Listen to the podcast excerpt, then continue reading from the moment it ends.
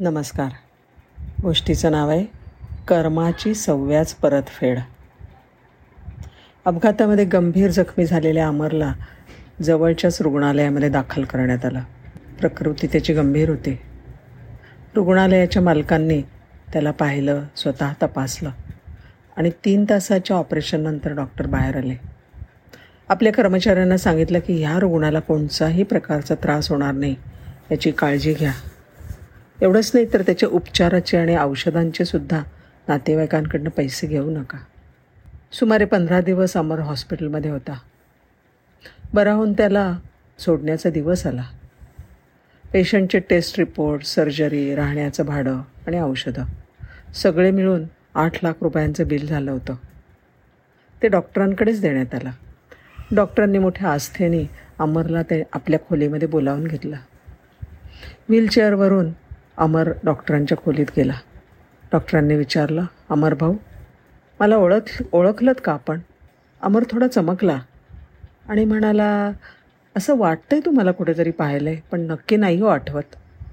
Doctor म्हणले चार वर्षापूर्वी तुम्हाला आठवतं आहे का? सूर्यास्ताच्या सुमाराला शहरापासून दूर एका जंगलामध्ये तुम्ही एक गाडी दुरुस्त केली होती हां काही काहीसं आठवतं आहे अमर म्हणाला. त्या दिवशी मी माझ्या कुटुंबाच्या बरोबर सहलीवरून परतत होतो. अचानकपणे गाडीमधनं धूर यायला लागला आणि गाडी बंद पडली. गाडी बाजूला घेतली आणि थोडी दुरुस्त करण्याचा प्रयत्न केला. पण गाडी काही सुरू होईना. हळूहळू अंधार पडायला लागला. जंगल निर्जन होतं.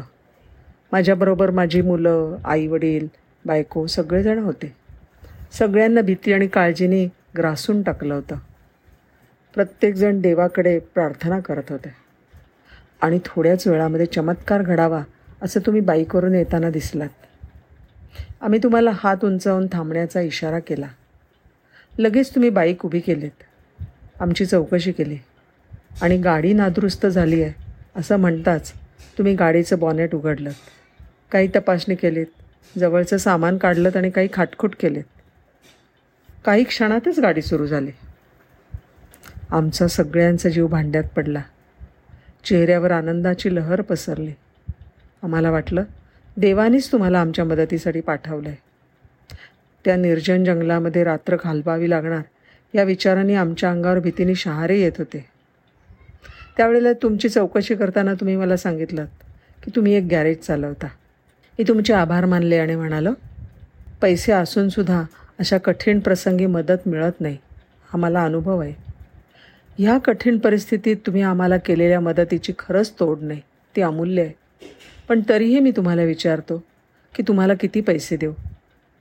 त्यावेळेला तुम्ही माझ्यासमोर हात जोडून जे शब्द उच्चारलेत ते शब्द माझ्या आयुष्याची प्रेरणा बनलेत. तुम्ही म्हणलात माझा नियम आणि तत्त्व आहे की मी संकटात सापडलेल्या व्यक्तीच्या मदतीच्या मोबदल्यात कधीही काहीही घेत नाही.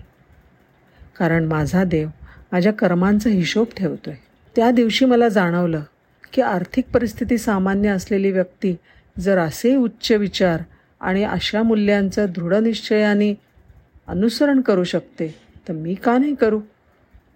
आणि ह्याच संकल्पाचा मी सुद्धा पाठपुरावा करतो आहे गेली चार वर्ष झाली पैशाची हाव न धरता मी सेवावृत्तीने काम करतो आहे आणि आश्चर्य म्हणजे अपेक्षेपेक्षाही मला आर्थिक लाभ जास्त होतो आहे शिवाय नावलौकिकात सतत भरच पडते दिल्याने वाढतं याचा प्रत्यय मला येतो आहे हे रुग्णालय माझं आहे आणि तुम्ही इथे माझे पाहुणे आहात. तुम्हीच घालून दिलेल्या नियमानुसार मी तुमच्याकडून काहीही घेऊ शकत नाही. देवाने तुमच्या चांगल्या कर्मांचा हिशोब ठेवला आणि आज तो हिशोब चुकता झाला आहे देव माझ्याही कर्मांचा हिशोब ठेवेल. जेव्हा मला आवश्यकता असेल तेव्हा त्याची परतफोड त्यातूनच होईल असा मला विश्वास वाटतो. डॉक्टर म्हणाले अमर तुम्ही निर्धास्त मनाने घरी जा आणि कधीही काहीही अडचण आली तरी निसंकोचपणे माझ्याकडे या. डॉक्टरांच्या खोलीतून बाहेर पडताना अमरच्या डोळ्यातून अश्रू व्हायला लागले होते. हृदय प्रेमाने भरून आलं.